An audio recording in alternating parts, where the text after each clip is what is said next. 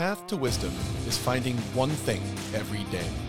One quote, one story, one conversation, one book, one insight. We all get better one thing at a time. So seek out the thing that makes you better every day. To help get your week off to a good start, here's a thought to guide you on your way. Don't compare yourself to others. Success is, is really entirely subjective. It has to be defined by each one of us. Knowing what success means to you is the first step to being successful because if you don't, you'll never know when you get there. That's the funny thing about winning in the game of life and business and relationships or happiness. Unlike a game of soccer or tennis or even poker, the most important games in life really don't have a score, at least not a universal one. So we each need to define our own goals and our own definition of what winning even means.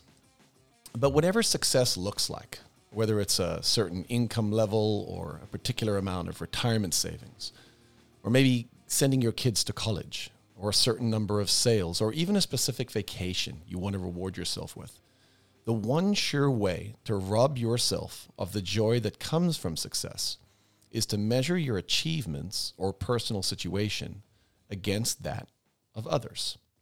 Comparing to others is a fool's errand for a lot of reasons. For one, there's always going to be someone ahead of you. There's always someone with a bigger house, more sales, a nicer car, or a bigger boat. And if that's not what matters to you, then there's always going to be someone whose family seems more put together or who appears to be more charitable or who travels to more amazing destinations. You know, regardless of how you measure, if you measure against others, someone has always got you beat. And that means your progress or victory, when compared, will be experienced as something less than what it ought to be. And that's just silly. But it works in reverse too. Measuring against others means you can always find someone putting in less effort than you. There's always someone you can point to making worse financial or personal decisions than you, or who cuts corners more often, or treats their spouse with more contempt. When we measure down against others, we risk justifying or tolerating mediocrity in ourselves, or worse, maniacal behavior. I mean, after all, we're not as bad as Hitler, right? There's always someone whose performance or behavior, when compared, can make your failure to meet your standard seem acceptable.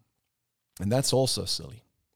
Comparison to others is always a losing proposition because it robs you of the opportunity to measure yourself, your progress, your status, your results against the only thing that matters your personal values and goals. At the end of the day, we only ever get to live in our own skins. So endeavoring to achieve what others value or accomplish is just silly. So, what do you value? What do you want out of life, out of your relationships, your career, out of your talents and skills?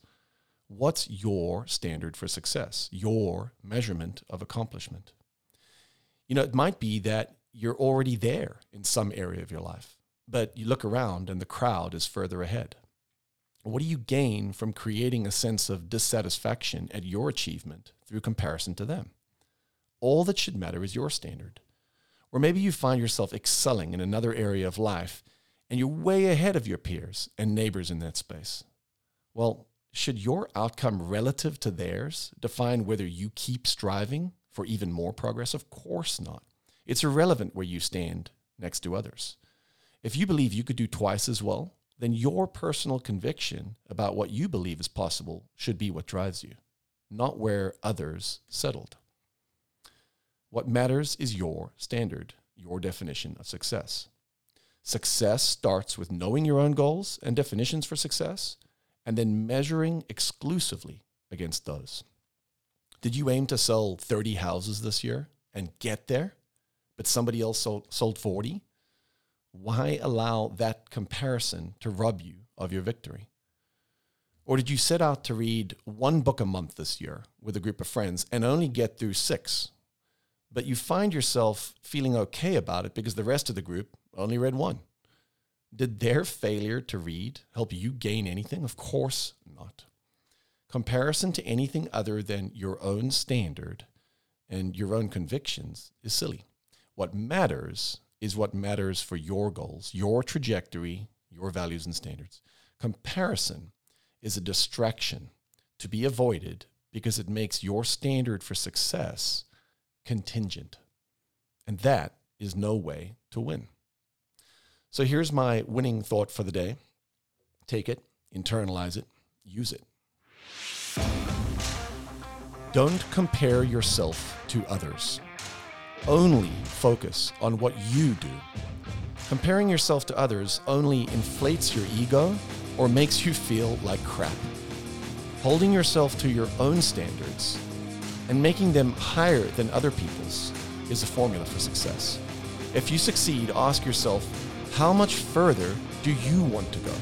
If you fail, ask yourself if you lived up to your own standards, because that's all that matters. There it is.